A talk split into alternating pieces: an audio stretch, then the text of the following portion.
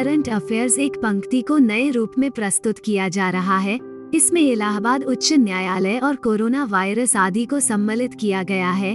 न्यायमूर्ति मुनीश्वर नाथ भंडारी को हाल ही में जिस उच्च न्यायालय का कार्यवाहक मुख्य न्यायाधीश नियुक्त किया गया इलाहाबाद उच्च न्यायालय, जिस देश की भारोत्तोलक, लॉरेल हबर्ड ओलंपिक के लिए चुनी जाने वाली पहली ट्रांसजेंडर एथलीट बन गई हैं, न्यूजीलैंड हाल ही में भारतीय नौसेना और जिस देश की समुद्री आत्मरक्षा बल JMSDF के जहाजों ने हिंद महासागर में संयुक्त नौसैनिक अभ्यास किया, जापान, विश्व हाइड्रोग्राफी दिवस, वर्ल्ड हाइड्रोग्राफी डे, जिस दिन मनाया जाता है 21 जून, वो राज्य सरकार जिसने पूर्व आरबीआई गवर्नर रघुराम राजन को आर्थिक सलाहकार परिषद में शामिल किया है, तमिलनाडु, अंतर्राष्ट्रीय विधवा दिवस, इंटरनेशनल विडोज डे, जिस दिन मनाया जाता है 23 जून हाल ही में जिस राज्य सरकार ने मुख्यमंत्री उद्यमी योजना शुरू की है बिहार, वो ब्रिटिश वकील जिसने अंतर्राष्ट्रीय आपराधिक न्यायालय के नए मुख्य अभियोजक के रूप में शपथ ग्रहण की है करीम खान।